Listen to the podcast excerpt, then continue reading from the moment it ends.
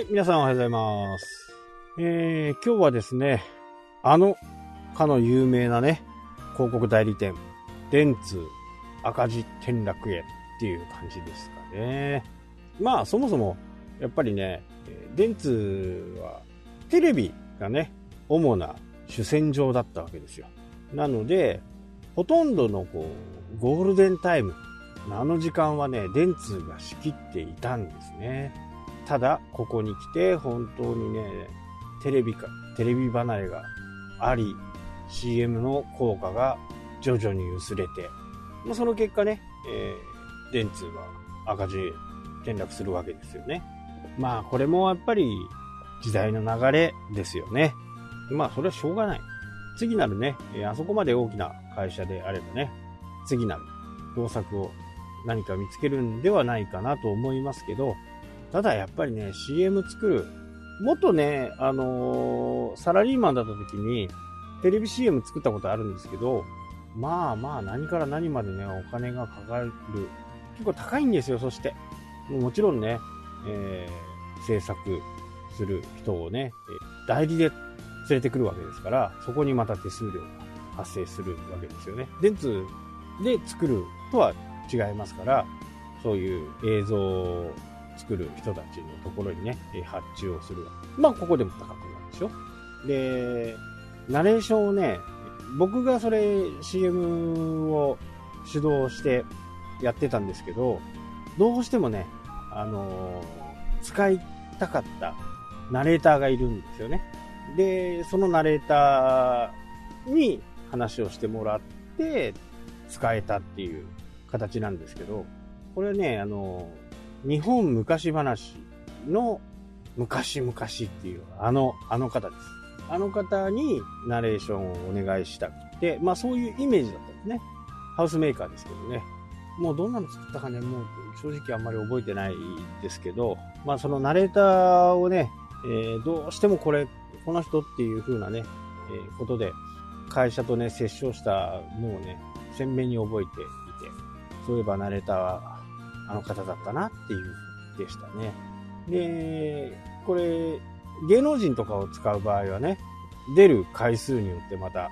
どのくらいの期間 CM を打つのか、その期間に関しての肖像権とかそういったものも、えー使う、えー支払っていくわけなんで、結構なね、えー費用、ランニングコストもかかるわけですよ。で、あとは、どの時間帯に打つかによって全然また形が違う。で、やっぱり電通の一番、こ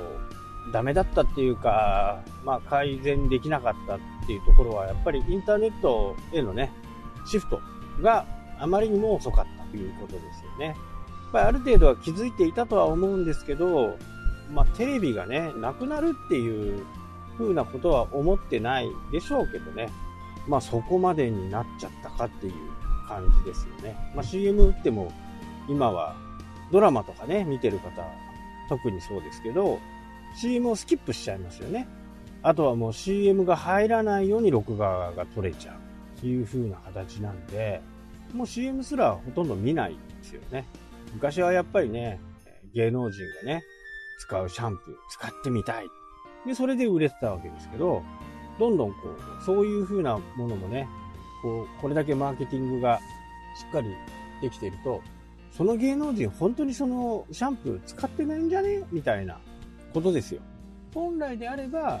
その芸能人が使いつも使っているシャンプーを商品、えー紹介するのがね、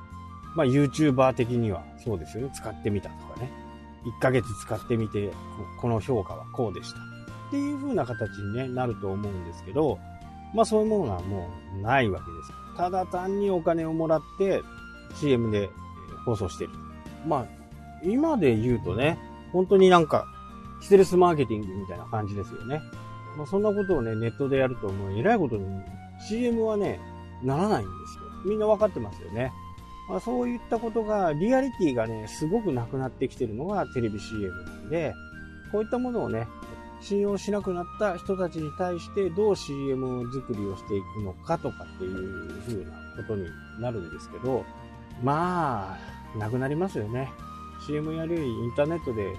ガンガンやった方が、はるかに効果が高い。もちろん、あの、ネットを使ってない方もね、いらっしゃると思うんで、そういう人たちにはね、効果があるかとは思うんですけど、まあ、世論調査なんか見てる一発わかりますよね。えー、高齢者しか家にいるね、日頃家にいる人たちのアンケートが、それがね、あたかも世論のようにね、言われるわけですよ。まあ、ここもね、どうかしてるぜって感じですね。わかる人が。なので、そういう世論調査のアンケートとかね、鵜呑みにしないことはもう本当に必要で、これから若い世代がね、10代、20代、30代の人たちが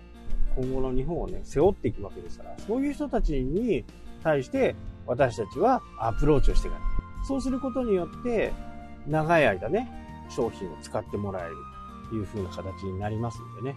高齢者の方に対して CM を打ったとしても、単発ではね、何個か買ってくれるかもしれませんけど、長い目で見た時にどうなるのかっていうところはね、非常にこう、気にしなきゃならないし、今後の授業においてはね、やっぱり若年層、若い層からね、しっかり育てていって、企業イメージをつけていくということが非常に大切かなとは思います。ただ、まあ、もちろん例外もありますよね。高齢者向けのサービスとか、そういったものは高齢者しか使わないんで。まあ、この話はね、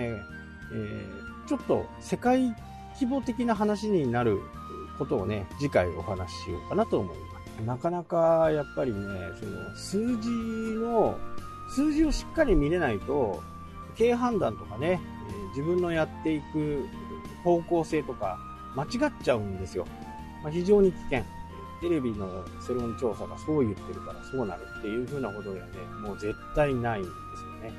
え現実的にしっかりこう、数字を読めるようになるとね、どれだけマスコミが違うことを言ってるのかが一目瞭然でわかる。数字をね、ごまかしたりはしないんですよ。ただ、切り取りをね、変えちゃうんですね。そう。日本の借金、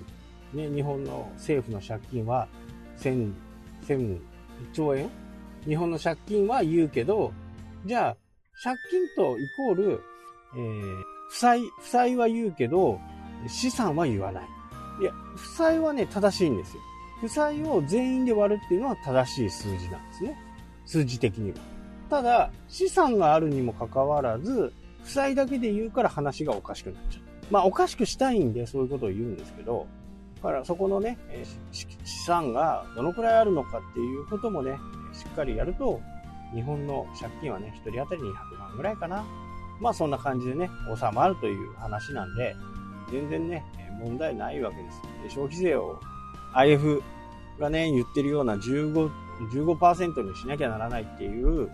財務省の指導のもとにね、そういう発信をされたと思うんですけど、まあこれも全く間違いで。まあそんなことを言ったらどんどんどんどん話が長くなっちゃう。今日はこの辺で。それではまた。